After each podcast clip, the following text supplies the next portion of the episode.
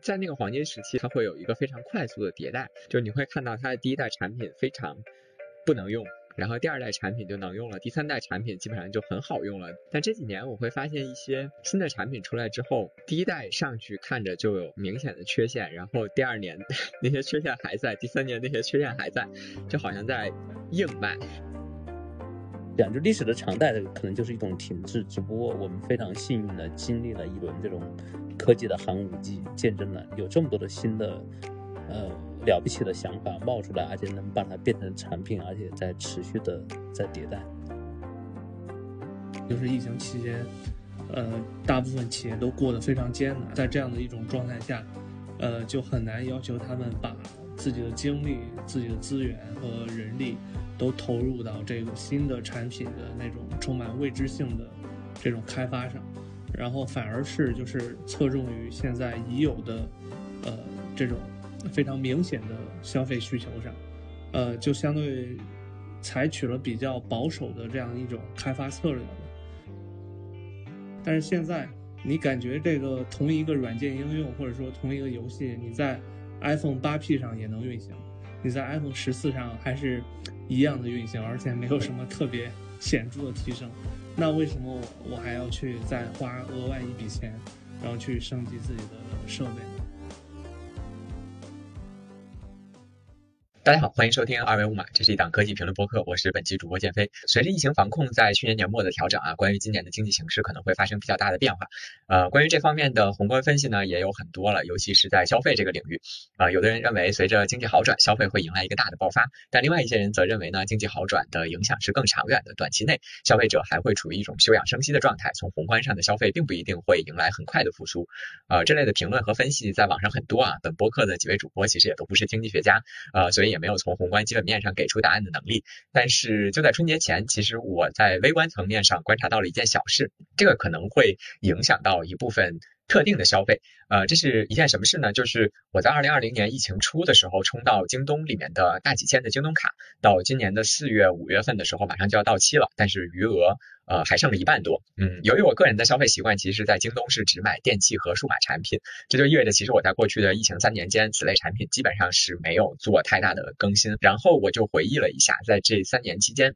经济因素让我更谨慎的消费，这个其实只是一个其中的一个原因啊。但另外一方面，在很大程度上是因为这三年间，我无论是打开呃京东、淘宝、拼多多，还是抖音、快手、小红书这些电商和种草平台的时候，很少在几千元这个档位上发现全新的、看起来特别有购物冲动的一些商品的出现。啊，我和另外两位主播呃苏伦还有 Break 也都聊了一下啊，发现他们其实或多或少的也有这些感觉。呃，就是最近这几年啊，零食、服装、箱包、保健品等这种所谓新消费。的这种小额消费其实呃花了不少，但是唯独是十年前到五年前那个阶段，大家购买的一些消费的大头，就是千元以上、万元以下智能的家电类的、带有科技色彩的这种商品，反而是越来越少了。这个好像和疫情或者是说和经济因素没有那么挂钩，反而是因为呃这个档位的消费应用的科技就越来越没有什么可以买的东西了。所以我们今天就打算呃一起来聊一聊这个所谓的中中消费品的这个问题。呃，另外两位先跟大家打个招呼吧。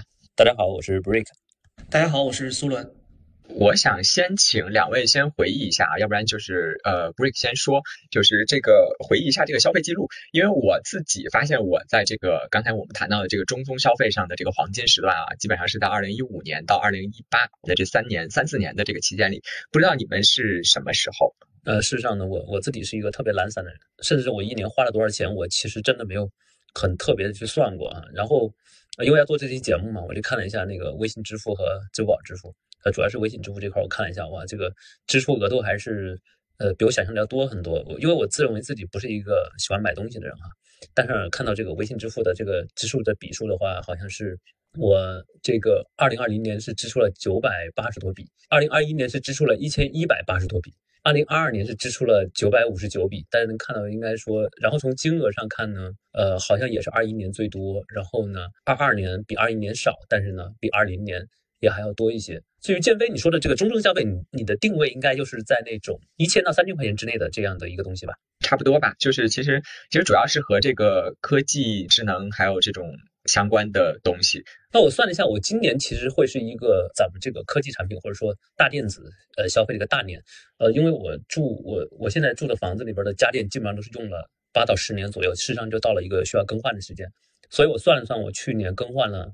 呃，疫也是因为疫情的原因。以前的冰箱是三百多升不到四百升的那种两明冰箱，然后我把它更换成海尔的有五百零五升的那种法式四开门的大冰箱。但是这个在京东上它做活动的大概是六千块钱左右。然后呃洗衣机也更换了，洗衣机更换呢确实是因为坏了，不是因为不够用了。然后也换换了一个海尔的洗衣机，大概四千多块钱。呃，这是两个比较大的一个支出。然后呃燃气热水器也更换了一下，呃一千多块钱，这个不贵。然后我给我父亲呢也更换了一个彩电和冰箱。大概加起来，呃，冰箱小一点，加起来可能四千多块钱。然后其他的电子产品，我自己今年买的主要有两样吧，一个是哈曼卡顿的音箱，呃，一千五百多块钱，呃，还有一个是小米的电子书，一千二百块钱。那苏伦呢？嗯，我也是为了聊这个话题，就去翻了翻京东、淘宝还有拼多多的购买记录，然后我发现我的黄金期是在二零一八年到二零二零年，这个时间段其实就覆盖了我研究生期间临近毕业。呃，以及工作的第一年，那这段时间就是空闲时间比较多，手里也逐渐开始有钱了。不过也是那种没大钱，但是有小钱的那种状态，就是这个中宗消费或者说购买科技产品的高峰。呃，不过我看了一下，就是消费的品类跟 Break 不太一样。呃，我感觉他刚才说的自己购买的这些产品，就显示了他是一个那种居家好男人的形象，都是给家庭添置的，冰箱啊、洗衣机啊、什么热水器什么的。我我就不一样，我是。单身汉，然后我我买东西的标准都是为了满足我自己工作、学习或者说娱乐的这个需求，呃，比如说苹果笔记本电脑，然后耳机，呃，投影仪、Switch、PS 五以及各种呃游戏碟和会员，然后还有微信阅读器，还有机械键盘，然后也有给家人换过手机等等，呃，大概在二零一八年到二零二零年这三年期间，可能。呃，严格属于智能消费品的呃这个范畴内的花费，大概在五六万块钱左右吧。好消息，好消息！二维码建听友群了，为尽快回笼粉丝，所有主播上班摸鱼陪您聊。进群还能了解二维码最新活动动态及选题展望。进群请认准微信个人号二维码全拼，二维码全拼，马小二恭候您的到来。嗯，因为今天谈谈到一个消费的一个高峰期哈，我我事实上我是觉得，其实跟你所处的年龄段是有非常大的关系的。那比如说你是单身人士，可能你这个支出就跟你的收入和对未来收入预期是有一定的关联度。呃，但是如果你是已婚的，然后你需要有个家庭去支持的情况下，事实上，呃，随着啊你自己的年龄越来越大，你的支出会。呃，一直会上升，包括医疗、小孩的教育啊，所以，所以这块的消费情况，我觉得可能是跟年龄情况有非常大的一个差异。对我感觉也是，就是我跟飞哥的情况是很类似的。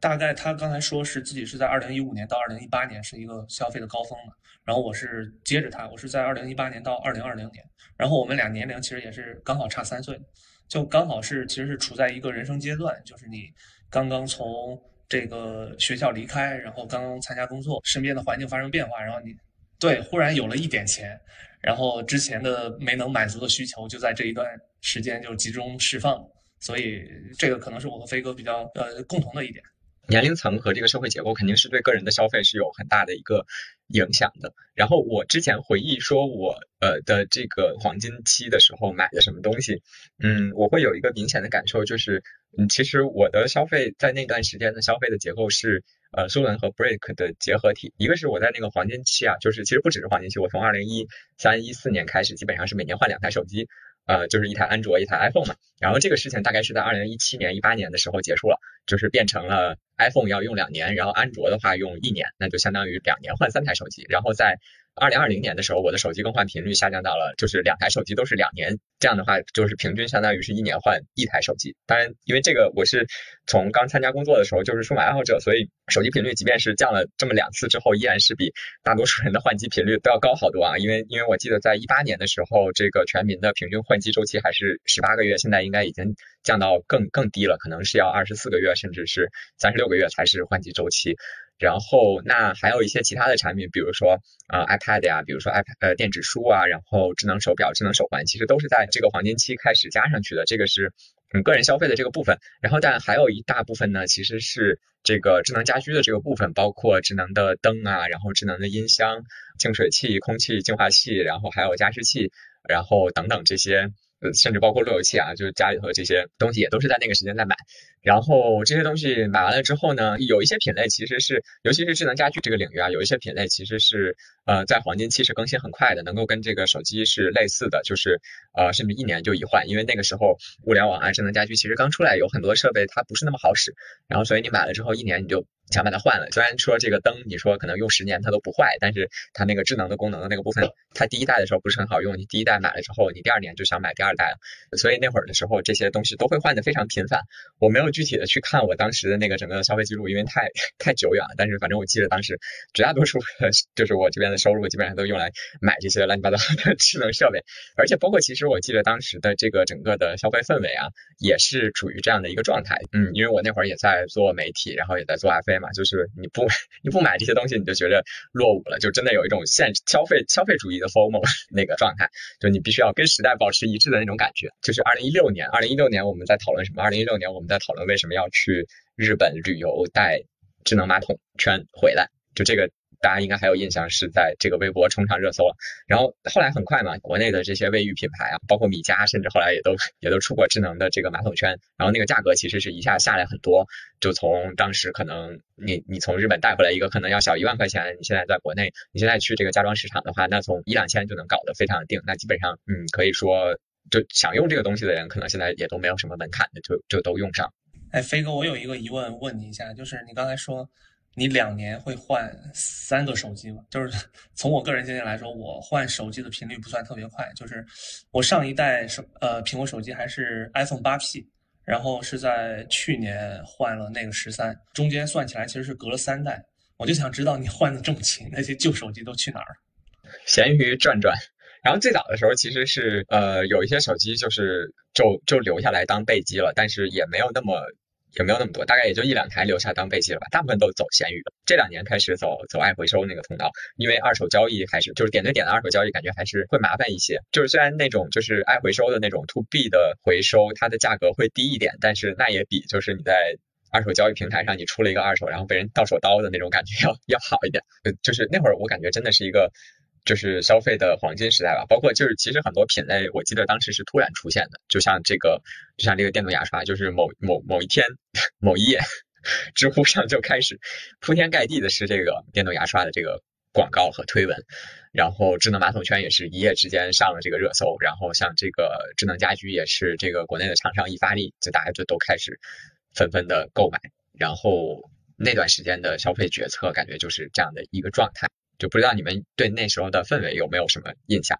我觉得建飞说的有点像这种呃科技产品的寒武纪是吧？是有那种呃扎堆出现的这样一个情况。包括 Kindle，应该我应该是每一代可能都买了。就是那个时候 Kindle 推新品也很勤，那个时候推出 o s i s 第一代是吧？不对称的设计，然后单手持握的也是很有革命性的。而且，呃，那几年普遍大家的手机也在从过去的小屏手机向大屏手机的方向发展，甚至可能是不是也出现了第一代的那个折叠手机？折叠手机还要晚一点，还要晚一点。对，它可能是这个供方跟需方呃相互成就的，甚至某种程度上可能是供给方，就是好的产品带来了好的市场。因为这几年确实大家你要买东西的话，就是感觉有点乏善可陈的味道，对吧？我我还是拿电子书举例子哈，就是那个元泰科技台湾那个厂商，他们很早就已经生产出这种彩色的墨水屏技术。但是现在市市面上采用彩色墨水屏作为主流的电子书配置的呃非常少，只有少量的，比如呃像这个文石啊，然后掌阅他们只有在极少数的机型上采用了这个呃彩色墨水屏，然后因为买的人少，然后导致呃元泰科技在彩色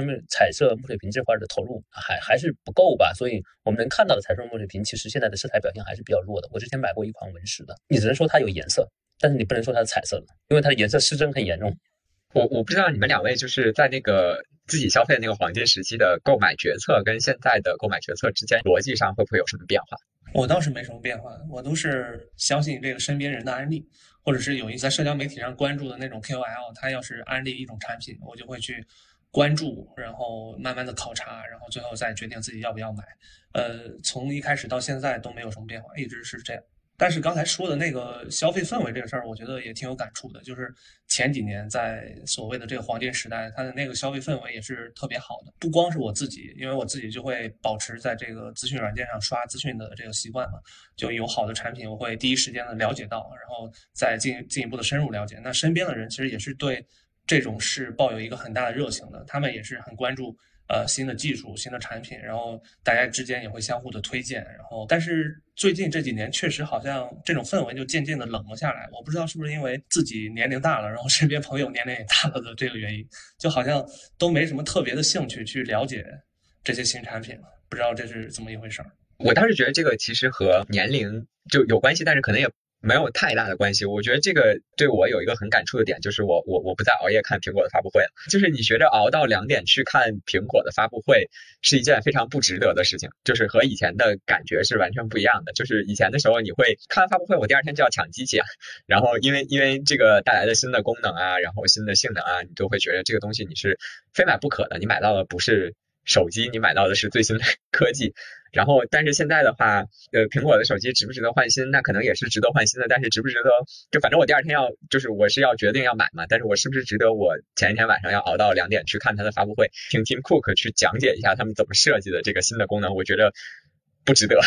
就是它的那些新功能其实都不值得花那么长的时间去开一个发布会讲解了。就其实我觉得大部分的功能就是换了芯片、换了屏幕、换了摄像头，然后。也没有实现什么新的功能和应用场景。那这样的话，我第二天起来看看参数表不就可以了吗？为什么要看发布会呢？就是其实很多类似的产品也有这个也有这个现象吧，就是包括一些平板啊、智能电视啊什么的，嗯，也是也是这样。我今天跟说一下，其实刚才也漏了一段哈，我刚才看的问题里边就是说。过去曾经使用过的那个可穿戴设备和智能家居这块是吧？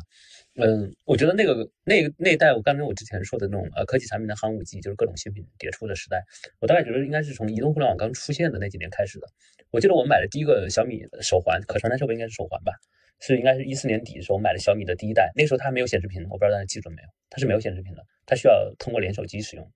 然后后来我又换了第二代带显示屏的那种，但是我发现它对于步数啊，还有心率有些统计不是特别准，我就开始切换到这个佳明。呃，佳明它因为用的也是那个墨水屏的技术嘛，就是续航时间比较长，手表一周充次电就可以。但它同样也是需要你连在那个手机的 App 上可以看一些详细的数据。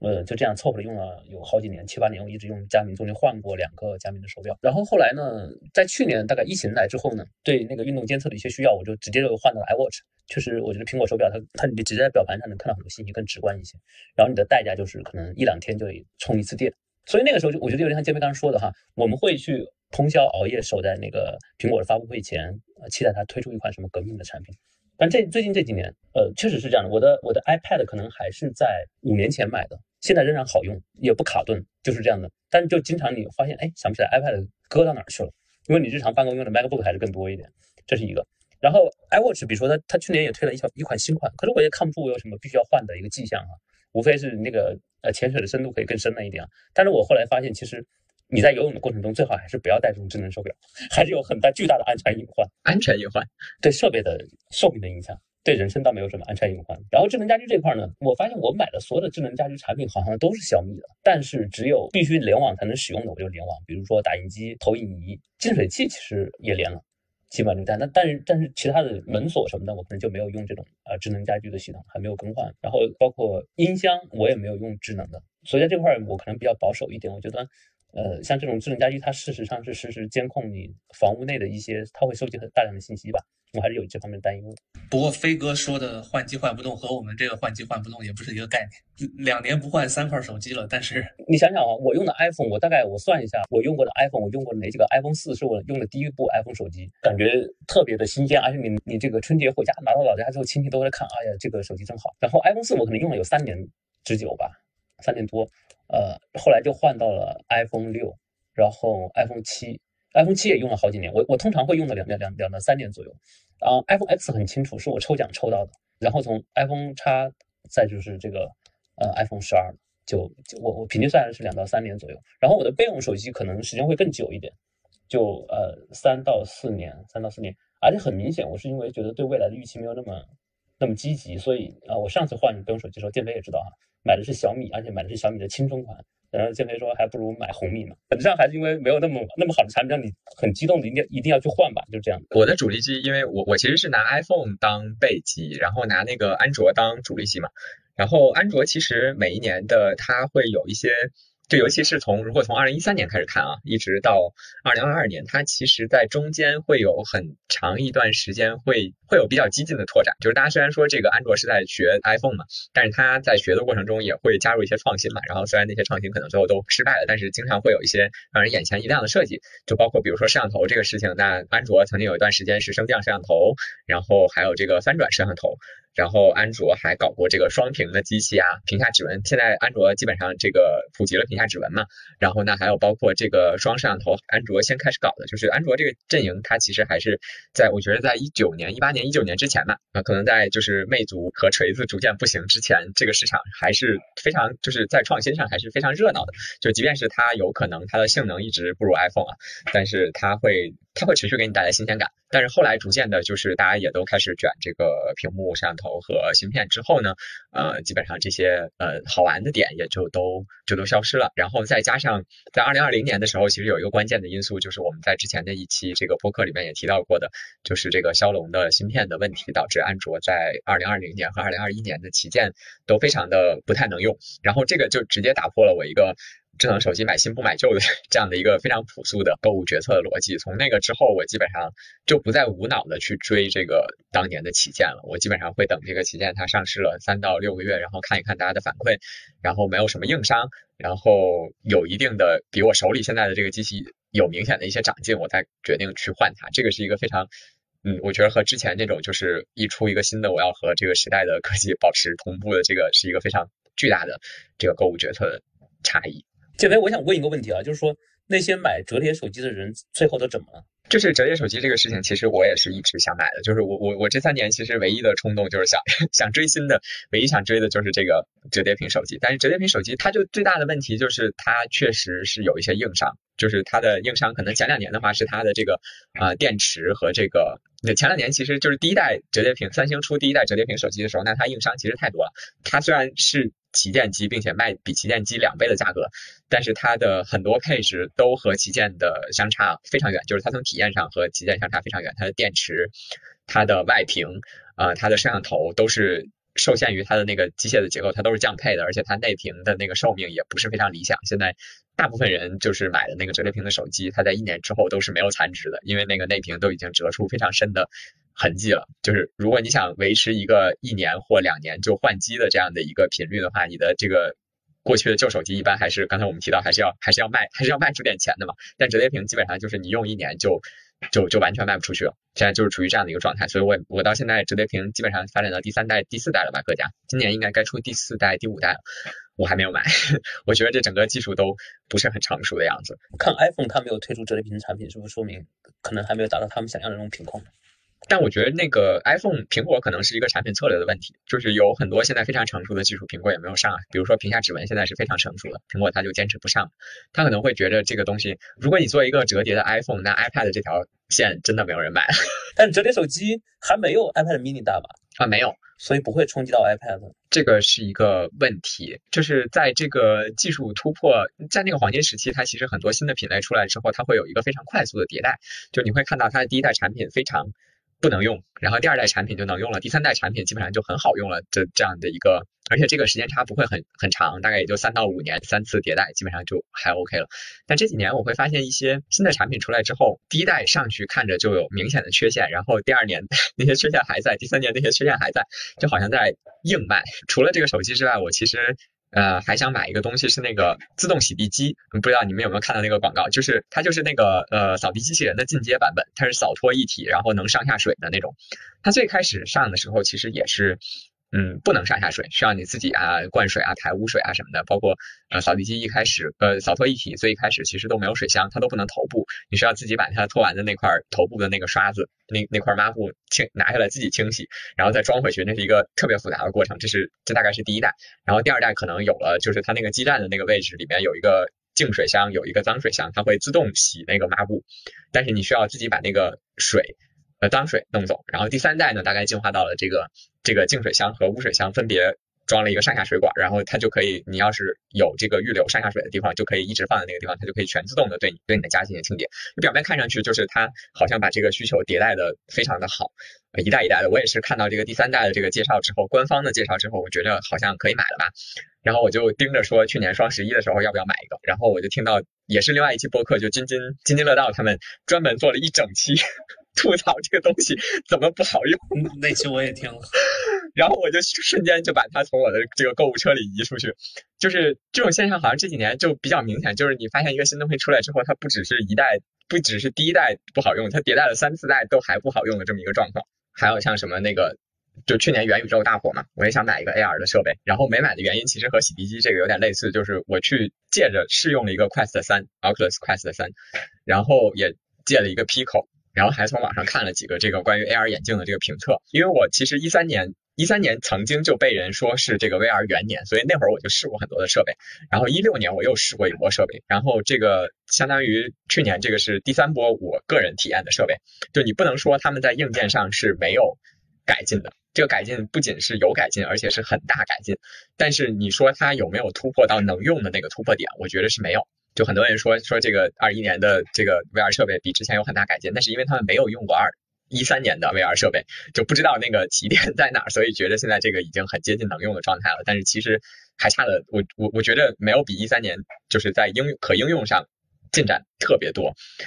就是。但是你说这个可应用这个突破点是什么？不同人可能对这个有不同的定义，但我觉得有一个很好的类比的对象就是就是 iOS 和安卓出现之前的智能手机，比如说 Windows Mobile。你说 Windows Mobile 算不算智能手机啊？我觉得当然算了，那可是跑了一个 Windows。你要是小学、初中、高中 VB 和 VC 学的好一点，你都可以自己写程序放进去跑。但是那你说这个东西对大多数人来说，也就是今天用智能手机的这些人来说，你问他问 Windows Mobile 能用吗？他用脚投票过了，肯定是不能用的。但是建飞，我真的觉得那个多布达当时搭载的那个 Windows Mobile 真的好用。我记得我那时是好像是刚刚参加工作没有多久，还有个触控笔、电子墨水屏，我是在上面可以写三到四千字的稿子的。对我我也用过那个嘛，我是从高中零八年的时候开始用多普达的手机。但是你说那个东西，我我给人安利，我是安利不出去的，不会有任何亲戚和同学愿意买这个东西。对我作为刚需，因为那个时候笔记本还普遍比较笨重嘛，然后你在多普达上写稿子是可以的，它非常灵巧。那个东西不费眼吗？就是这么小的一个屏幕。费眼小，大概跟现在的 iPhone 十二 Pro 差不多，再小一点嘛。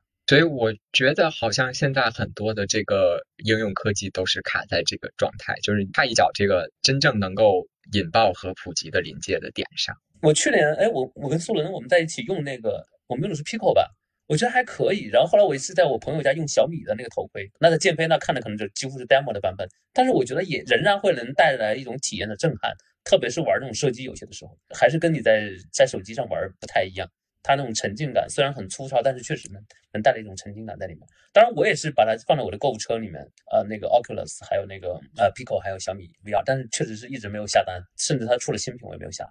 我觉得我们三个在这一点上达成了某种一致，就是因为现在在这种购买欲阳痿的这样一种状态下，今年也就二零二三年，如果说我有什么想买的东西，就是那个 PS VR 第二代。就是搭配 PS 五使用的那个 VR 设备，现在因为它还没发售嘛，你能看到的只是很有限的一些试出的资料。我打算先观望一下，看看到时候这个性价比怎么样。反正现在定价是很贵的，现在定价应该是四千五百块钱左右吧，四千四这样的一个价格，不知道它的实际性能能不能 配得上这样的一个价格，毕竟比 PS 五都要贵很多。我我作为 PSVR 的一代用户，我建议是发售的六个月内都不要买它。就是刚才提到 VR，其实我就想说有这样一个问题嘛，就是 Break 也提到了，就是说这个呃小米那种特别原始的呃 VR 设备，其实也能带来非常震撼的体验。其实就是我刚才说的那个，就是我在一三年。就是那一次媒体说是 VR 元年的时候，我就已经体验过那个震撼的体验了。但是那个震撼的体验，它最后卡在了什么位置呢？就是卡在了媒体会分析很多啊，从行业的角度说这个内容不行啊，然后什么的。但是其实它最终还是卡在一个非常关键的体验上，就是一个是晕 3D，然后另外一个是长时间的佩戴。如果你的设备不能解决佩戴二十分钟以上，这个人还是处于一个非常舒适啊，眼睛非常处于一个舒适的状态的话，那其实你可想而知是不会有人给你去做内容的，不管是呃视频也好，还是这个游戏也好。呃，PSVR 一代的话，其实呃除了那些专门为 VR 设计的那些小游戏之外，那那些游戏基本上你一下午就能玩，一下午就能把所有的游戏都玩玩干净。那真正的比如说，嗯，有一些尝试去做 VR 的，我记得古墓丽影是做了 VR 的适配，还有半条命，半条命也可以。它最后问题就卡在就是玩十五分钟我就要吐了。当你试图在这个 VR 平台上发布一个可以长时间游玩的大作的时候，你会发现你的玩家们都受不了这个时长，这个就会卡住。所以，所以我觉得。你比如说，你要是想要去做这个，想想要想要去买 PSVR 二的话，我觉得这个周期你至少要等六个月。你要看一下，有一些敢于吃螃蟹的三 A 厂商做出来的长线的内容，在发售之后的玩家的体验，才能判断这个设备是不是真的能够用起来。就否则的话，你去 PS，你去 PlayStation 的店里面去体验的话，那感觉都挺好的，因为它都会给你体验那种就是专门 VR 适配的那个小游戏，而且你也不可能在那块玩二十分钟以上，人家会赶你走。不是商场那些给小孩玩的 VR 游戏不就是那样的吗？一共就二三十款，然后在里边选，然后你玩每一款确实都适配的非常好。现在看起来还不错，就是那个《生化危机八》还有《地平线》都适配了这个 PSVR 第二代。我其实现在持观望态度的一个原因就是怕吃灰，因为根据我的经验来说，之前买的很多，比如说苹果手表，就是可能也就戴了一两个月。我当时买的是第三代，然后戴了一两个月之后就再也没有开过机。到现在已经升级不了系统，导致我无法开机了。然后还有那个 Switch，Switch 也是，就是刚买回来那种新鲜感还支撑着我每天晚上回去还玩一玩。但是现在也已经有半年没有开机了。包括 PS 五，我这次过年回家就是因为年假有八天嘛，过年回家就把这个 PS 五背回家了，占了我半个行李箱。然后回家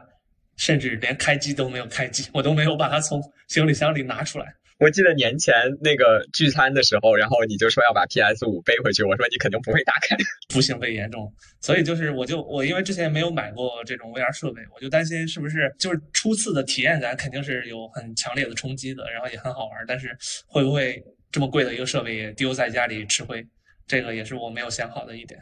其实它吃灰的原因就是那个没有持续的内容供应，然后并且它给你供应的内容也不一定你能够玩得起来。就像那种 VR 的小游戏，其实现在 PSVR 一代的现在已经不怎么更了嘛。然后那那些呃支持 PSVR 一代的大作，没有什么人能够真的玩下去，就是就是这样的一个状况。它只要能够，它只要设备本身解决了，就我刚才说的你能够长时间玩的这个问题的话，我觉得有厂商适配，不断的出新游戏，你就不会吃灰。兔伦，你当时买 iWatch 是基于什么样的目的去买的？我看了一下，我是买的呃 Apple Watch 第三代，就是当时是在二零一八年，然后我的研究生一年级，然后当时它也是最新款的一代手表。我当时好像是呃要健身，就就感觉每天晚上 应该去那个学校操场上去跑几圈，然后呃当时刚好也是各种宣传嘛，就说这个 Apple Watch 监测心率啊、呼吸啊这些功能有多好，然后我就买了，呃大概就是出于这样的一个心理。现在 iWatch 成了我焦虑的源泉，因为那个圆环永远合不上。哎，那你们还有什么是在那个就是那种消费数码的黄金时代买的，然后后来吃灰了，然后现在也不再更新了的品类啊？其实这个黄金时代，刚才说，刚才我们也聊到，就是跟每个人的这个人生的这个阶段相关嘛。就是我的黄金时代就是二零一八年到二零二零年，然后特别的集中在二零二零年，也就是疫情的第一年。呃，当时我们大家不都是这个宅在家吗？你们记得当时最火的一个 Switch 游戏是啥吗？健身环大冒险。然后我当时买 Switch 也是出于这样的一个动机吧，包括买这个健身环大冒险这个游戏，就是每天宅在家里，感觉自己就是没法外出，呃，就是没法运动，然后在家里也很无聊，然后就买了这个游戏，也就玩了那么宅家的时候玩了那么两三个月吧，后来就一直处在 吃灰的状态。哎，我觉得这个倒不太不太算，因为后来你其实买了 PS 五嘛，是在同一个赛道上，因为买了新的，所以把旧的吃灰了。但是新的也在吃灰，我还在找更新的替代者，就 PSVR。Break 呢？有啥是以前会买，然后后来这两年不再买了的东西？其实是 Kindle，Kindle 我几乎买了每一代革命性的产品。当时最开始是。还没有出那个 Paperwhite 的时候，就是用最老的。后来出了 Paperwhite，用 Paperwhite。后来又买了 Office，Office 我但觉得第一代出来时候还挺贵的吧，啊，两千多块，三千块钱了。后来我发现我买的那个最贵的那个 Office 用的，特别是微信读书出来之后，我发现好像在手机上直接看微信读书，比在电子书上看更方便一点，而且更适合你这个碎片时间去观看它。我有一个问题想问啊，Kindle 从它出现从它发售以来，它其实在核心功能上的改进就没有太大的变化。就我想问 Break，就是你在之前每一代 Kindle 都更新旗舰的动机是什么？就当时是什么驱动你去想要买新的？因为最开始的那个屏幕是跟那个边框有凹下去一块儿，其实你触摸起来不那么方便。等它出一个纯屏的时候，你就觉得啊，这样用起来更好用一点。再接着的时候，呃，其实那个时候的大小我觉得是非常合适的，你可以搁到衣服口袋里面去。然后之后自从推出了七英寸的那种版本之后，你就发现不太可能随身携带了。所以我上次也问过建飞一个问题，我说为什么那个小尺寸的 Kindle 就不能把屏幕做平？然后建飞说。买买那款产品人不像是出得起那么多钱，作品有工艺在里面。实际上，我我很怀念那个，我不知道那是应该是五点五，应该是五点五英寸多的吧，对吧？四点八英寸几英寸，正好是放在你的口袋里边。然后我觉得本质上还是说使用的便利性。然后 Osys 呢，那那款产品的好处是在于它是可以单手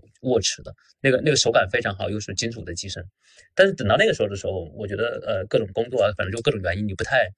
能够静下心来把阅读做一种放松的方式。对吧？把阅读作为一种放松方式，其实是还是很奢侈的。你用 Kindle 的时候，那个买书都是通过那个正版商城吗？正版，因为那个呃，亚马逊它当时其实呃，其实我觉得并不便宜，它的电子书，而且它会经常有个每每日特价嘛，今日特价这种书，有的书还不错，那种它只只卖，比如说一毛钱啊或者五毛钱这样，约等于免费这样买一些。然后市面上有一些呃当年出来的新书的 Kindle 版我也会买，那基本上就是纸书的四到五折吧，我觉得其实不便宜。这些年陆陆续续的 Kindle 上可能也买了有一千多本书，呃，Kindle 告别中国的时候，我觉得还是挺难受的。然后因为毕竟微信读书的书没有那么全嘛，而且 微信读书它的历史还是比较比较年轻。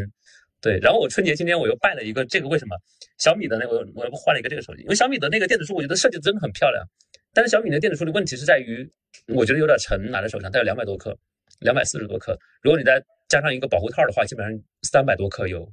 半斤多了，而且必须两个手拿着。然后掌阅的这个呢，就一百八十克，跟手机差不多重，你是可以单手持握的。嗯，代价就是微信读书是是雪藏在它的工具的第三级菜单里面，所以每次打开很痛苦。然后还有一点就是说，掌阅是个封闭系统，本质上它开放的第三方软软件非常少，什么只有百度云盘、有道云笔记，然后跟它同行的产品只有这种阅读平台微信读书，其他全部没有。你要说吃亏的多，我觉得就是。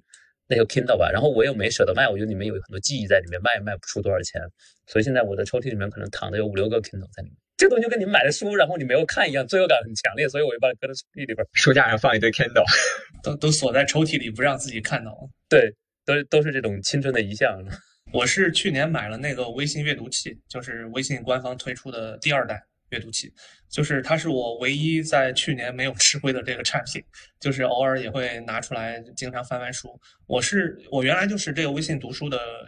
忠实用户嘛，就经常打开那个 app 看看有什么有什么书，然后经常在上面看。然后当时它一推出的时候我就买了，然后也是我觉得去年最值的一笔。这个购购买吧，就是两千多块钱，其实还挺贵的。但是你每次打开之后，你就可以看这个书，然后找书什么的也很方便。虽然不全，但是你可以通过那个它的网页端去导入一些你自己找来的资源。而且微信阅读器的做工接近 Kindle。其他的国内的电子书厂商还是做的比较糙的。对我刚才为什么问你，你你这个买 Kindle 用的是不是正版资源？就是我之前也有 Kindle，是好像什么第三代，我记不太清了，就有背光灯的那个。然后我当时，哎，可能也是觉得在上面在正版商城里买书太贵了吧，然后，呃，就自己去网上 找那种盗版资源。但是后来就会觉得这是一个越来越麻烦的一个过程，因为你每次要找资源，然后那些网站还不断被封禁，然后你找到资源之后，还要通过一个什么邮箱发到你自己的这个看道上，然后你再在看道上接收，然后才能看。而且那个很多它的版面排版都非常的乱，你甚至打开之后发现自己根本就看不了，所以我就 Kindle 也慢慢吃灰了。后来算是微信读书解放了我吧，一年只需要一百多块钱的会员费，你就可以随时看书，这个还是挺方便的。哎，苏伦，你那个就是微信读书的那个电子屏的那个阅读时间现在是多长？我今天中午还打开了看了一下，应该是在四百五十个小时左右。我才，你看啊，我我在手机上是一，我合计是二百二十九，在阅墨水屏上是一百二十一。我我现在应该是六百多，电电子书上，但是这个是三年的量，所以我注意到这个点之后呢，我就开始降低这个电子书的，就是硬件的更新频率了，因为我发现其实我也大概只有一小半的时间的是阅读时间是生产在这个电子书上的，其实大部分还是在这个手机上完成了阅读，然后而且我就是我核算了一下，就是摊销到目前为止，我现在手里的这款电子书每小时使用它的成本还高达有五在它降到就是它的这个编辑成本降到一块钱之前，我是不会换新的。我其实补充一句，就刚刚说 Kindle 那一段，我用的第一个 Kindle 是在日亚上买的，那个时候 Kindle 还没有进入中国，就是那时候看书那也没有没有办法，就是用 TXT 文档，中间还转换一下格式，好像是 UTV 八什么的吧，我记得，就你自己要要在网电脑上转，然后再导进去，就那样把 Kindle 作为一个方式去看，然后等到 Kindle 商店正式进入中国之后，我就发现买书还是方便多了。呃，然后那时候我已经工作好几年了嘛，所以我我觉得还可以在负担范围内。然后苏伦之前用的那种方式，把还是把 Kindle 作为一个托网工具使用，我觉得还是觉得嗯书太贵，确确实我觉得它卖的并不便宜，它的书。我现在也是为什么要换呢？我大量的书还是看纸书，还是人上会比较多。呃，有时候是买的，有时候是朋友送的，所以我觉得电子书的使用的那种感觉还是更接近纸书，比手机更接近纸书。然后确实，嗯，对眼睛我觉得也要看得更舒服一点。所以这是我仍然在。坚持更新硬件的原因，但是我现在没有拿到一款觉得特别喜欢的那个电子书的硬件啊。那个 Office 一啊二，我买是二代，Office 二那那个 Kindle 已经退中国，你没法用，没法买新的东西。然后呢，掌阅这个设备呢，反正就是看微信读书，它其实拿起来我觉得跟 K Office 做工还是差很远的，但是它价格要便宜很多。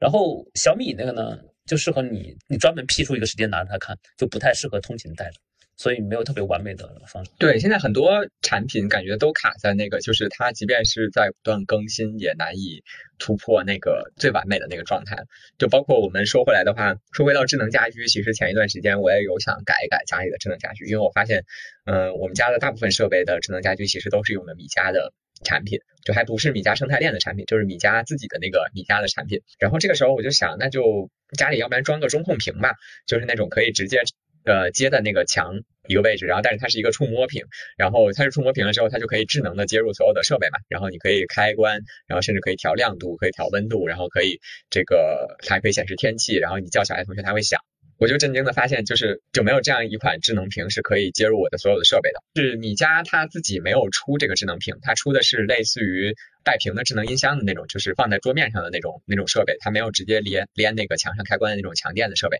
然后这样的设备基本上都是米家生态链出的，就比如说绿米啊，然后还有什么欧欧博瑞，好像是叫这个牌子，不太确定，就是出的。但是它连小米的设备就只能连一部分，就是有的协议能连，有的协议不能连，或者是产品能连，有的产品不能连，然后就连不起来，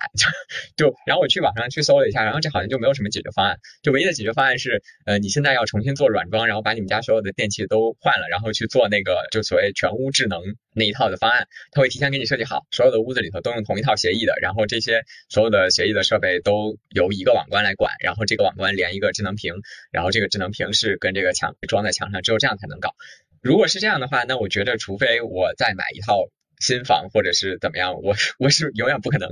解决这个问题的。那你们家现在这个智能家居的普及程度已经是怎么样的了？就都有哪些智能家居？净水器、加湿器、空气净化器，然后一堆灯，然后风扇、空调，还有音箱，差不多。这些东西也不智能，其实其实没有一样是智能的，最多就是个联网。其实对，其实我就是想在一个。比较单一的地方，就是尤其是跟父母住在一起的话，就是不希望手机是唯一控制的那个，因为手机操作是比较复杂的。我就想在墙面上找一个地方搞这么一个开关，能够控制家里面所有的智能设备啊，但是就是 实现不了。你想做个总成，但是现在其实这块儿，我觉得应该是市场刚刚起，刚刚发育，还没有人做这种集成，或者说没有一个品牌可以覆盖所有的品类。就是他们有互相这个商业竞争的，有一些是商业竞争的原因，然后有一些是技术上的原因。呃，但反正就是没有人做，就甚至是理论上是可以做的，因为所有的那个设备，它不管通过什么协议，最后还是接到了米家那一块去嘛。米家又是提供了 API 的，就是硬件厂商没有一个是用呃米家的 API 把这个捅起来的。我我是这样感觉，就甚至我觉得可能你要是自己买几个开源版，买几个这个买一块小的屏幕是可以实现这个功能的，就是技术上应该没有那种硬的障碍，但是因为商业竞争啊。就是以及这个跨公司的这种协调的这种，就导致现在确实是没有这样的一个完美的方案。我现在因为是租房，所以就还没考虑这个智能家居的事。但是就是在买这这些产品的时候，我感觉这个智能化程度也也成为一个非常重要的购买的参考标准了。比如说我现在家里空气净化器、体重秤、电饭锅，然后电热水壶，这些都是这个小米的。我好像在隐隐的为以后，比如说有了自己家之后，呃，做准备，就是给自己弄一套这个智能智能家居的系统。其实没有用，你看我的电饭煲也是小米的，烧水壶也是小米的，但是你仍然需要自己把大米放到 电饭煲里边，需要自己在水龙头下接水，所以它这些所谓的智能都是伪的。包括小米的那个净水器，其实也是，它告诉你滤芯还有百分之多少多少，其实只是在你装入的那一刻，它开始进行一个倒计时而已。实际上，它不会根据你的真实的水质和真实的它那个滤芯的污染情况做市值上的计算，它只不过按照一个按照一个时间点在不断的。折旧折旧折旧，也就是伪伪智能，所以最大的智能还是你叫外卖了，什么都有了。它所谓的智能其实就是联网嘛。那所以大家会觉着这种就是这两年没有什么新鲜东西出来，是什么原因导致的？就我们都不是专业的，我们就可以随便。瞎说说这些，我觉得是这样，就是说，就是世界它不可能用一个恒定的速度往前走，不可能它永远一直在创新啊、创新啊、创新啊。其实大部分时候它其实是停滞的。其实是一五年就智能手机逐渐普及了之后带来的一个周边的效应。可能在过去的建飞说的那个，嗯，在一五到一八，那肯定是个历史上的一个奇异值。就这段时间，由于移动互联网的兴起，所以各种各样的产品就都冒出来了。现在这个状态就是一个常态啊，就像九十年代到两千年那个液晶电视没有出来以前，用那个 CRT 那种大电视的时候，它其实没有什么突破性的进展，而且显管电视，然后一直持续了很多年，一二十年。我觉得也许我们在手机这个层面上，可能是比较处于这个停滞期这样一个状态。然后就像你说的，有有新点东西 VR 设备出来，但是它提供你的体验，可能还不如你就看电视好了，看屏幕就好了。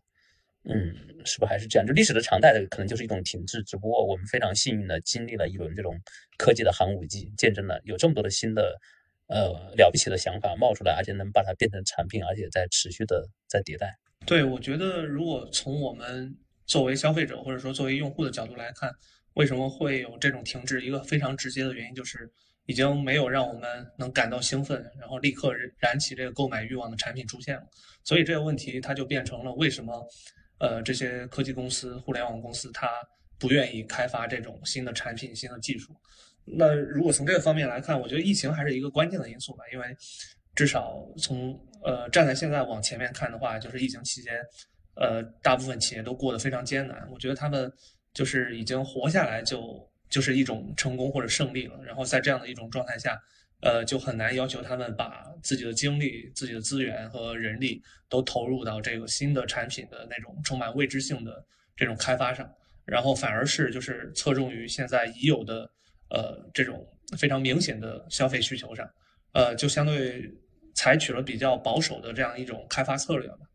我觉得这可能是一个原因。然后刚才说的可能是技术或者硬件层面的这样的一些原因，然后从软件层面来说，我觉得也现在没有出现那种能倒逼着硬件升级的那种软件应用嘛。就是之前比如说我们呃用电脑玩游戏，然后有新的游戏出现，你可能旧的电脑就很难带动这代游戏了，然后这就会倒逼着你去升级自己的电脑系统，升级显卡，然后升级主机。但是现在你感觉这个同一个软件应用或者说同一个游戏，你在 iPhone 八 P 上也能运行，你在 iPhone 十四上还是一样的运行，而且没有什么特别显著的提升。那为什么我我还要去再花额外一笔钱，然后去升级自己的设备呢？这个可能也是一个方面的原因吧。苏伦说到这个软件方面，这个新新鲜的事物啊，我就想起这期播客筹备的时候，我把这个问题抛给了 Chat GPT，我我的描，然后真的非常的惊艳，他的回答就是他其实回答了这个问题，我我给他的描述是，我要做一期主题为消费科技发展停滞的播客，请帮我生成一段五百字左右的开场白。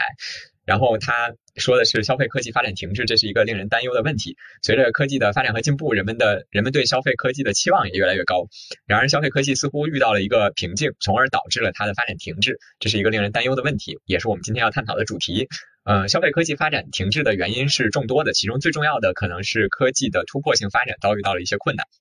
科技的发展是一个漫长而复杂的过程，而突破性技术的发展尤其复杂，有时甚至是不可预见的。呃，这意味着科技的发展可能会受到一些外部因素的影响，从而导致它的发展停滞。另外一个引起消费科技发展停滞的原因是市场的碎片化。随着消费市场的碎片化，企业更加关注消费者的个性化需求，而不是投入大量的资源来研发新的技术。因此，企业更多的把资源投入到增强已有的技术性能，而不是投入到新技术的研发之中，从而导致了消费科技的停滞。这段好厉害，好吧，就是非常的非常的惊艳，感觉可以扩展成一篇稿子。那，以后是不是录播课都可以在 Chat GPT 里面生成文案了？感觉。他的这段回答其实就非常精准的切中了一个命题，就是这种个性化需求。呃，对消费科技来说，既是好的一方面，因为起码为它指引了这个开发和发展的方向了；另外一方面，其实也是限制了这个消费科技的发展。对，因为我们记得，就是在 iPhone 出来之前，其实手机市场虽然它处于整体处于一个不智能的状态，但是它是功能、外观特点上其实是百花齐放的嘛。但 iPhone 当时出来的时候说，嗯，搞这么隆重，我们就发一款手机，这个其实当时还是蛮震惊的，就是因为它它其实就是这种把所有的精力都投入到了一个重大的。应用科技的创新上，而且乔布斯在那年就二零零七年第一代 iPhone 推出的时候，他有一句特别牛逼的话：用户根本就不知道自己想要什么，然后直到我让他们看到。就是你想啊，这这句话如果放到现在来说的话，那这这家企业肯定就要喷死。你看现在 iPhone 也是每年，嗯，我们又出了新的颜色。对啊，就就是我觉得，呃，从二零零七年到现在二零零三年。呃，中间发生了一个很剧烈的变化，就是这个用用户的他的一些个人的或者说个性化的需求，在二零零七年的那个时间节点，其实是很难被呃公司科技公司层面感知到的，因为那时候这个大数据，这个什么算法推荐技术，其实相对来说都还没有现在这么发达。然后另外一方面，那时候的用户的这种个人的这种声音，它也是很难有什么影响力的。就是我们可能有各种各样的这个需求，但是呃，你说出来也没什么用。但是现在你想，社交媒体这么发达，呃，我我有什么？这种需求，我可以随时的在这个社交媒体上发表，然后它有可能形成一个非常庞大的这样一种舆论的声音，然后影响这个公司的决策。但在二零零七年那个时间节点，这些根本不存在。对，其实就是说我推出一项从来没有过的全新的。产品或者是功能的改进，它某种程度上是有一点不可预料的。就比如说，三星在发第一代折叠屏之前，它怎么能知道网上的就是每个人对折叠屏的印象呢？但是我出个新的颜色，这其实是不管找咨询公司啊，还是买点大数据分析啊，我都能很快的就能知道，我还能预测这个明年哪些颜色是流行，哪些外观是流行的。不过这个硬件技术的障碍，我之前也去查了查，就我觉得现在消费电子就是。可能也主要是卡在三个比较关键的节点上，就是显示芯片和这个电池。我我我也不是特别专业啊，就这个地方可能说的也没有那么的权威。但是你看现在其实显示是影响我们的交互界面嘛，就如果显示技术有比较大的突破的话，那所有的这些 XR 设备啊就可能会突破那个应用的天花板，那随之而来的就会。带来一场不亚于这个智能手机的这种数码消费的革命。芯片很多人没有想到，其实是从呃两个方面卡住了这个消费电子的这个脖子。就之前有很多人就已经觉得手机性能过剩了，但其实芯片它影响的不只是游戏性能，它其实是在从应用能力和这个功耗两个方向卡了这个消费电子。就比如说大家现在在这个安卓手机的发布会上，性能展示都是跑个原神嘛，呃，这个 iPhone iPhone 以前是这个无尽之刃，后来现在也变成了原神，展示一下性能。很多人都会觉得不玩游戏，所以就觉得这个芯片改进跟我没有关系，你更新。这个芯片性能是不是就已经没有什么意义了？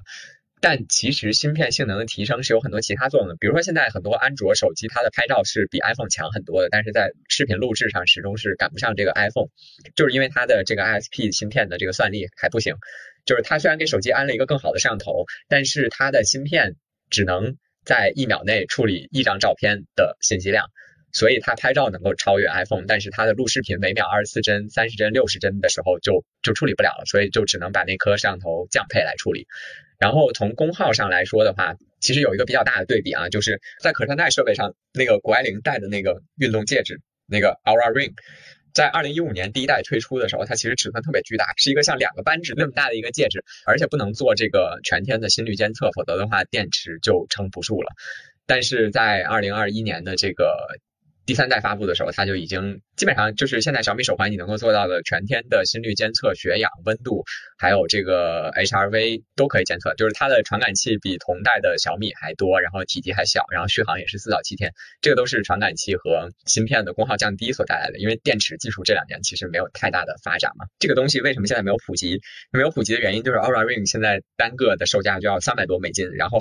然后它的这个。它除了卖硬件之外，每个月还要额外的向你收五五点几刀的这个服务费，就相当于它其实三百多美元，按照它公司来核算的话，这个硬件都是白给你的，然后 你使用它的云服务还要单单独的再再再交费，那就是说，其实你要想把这个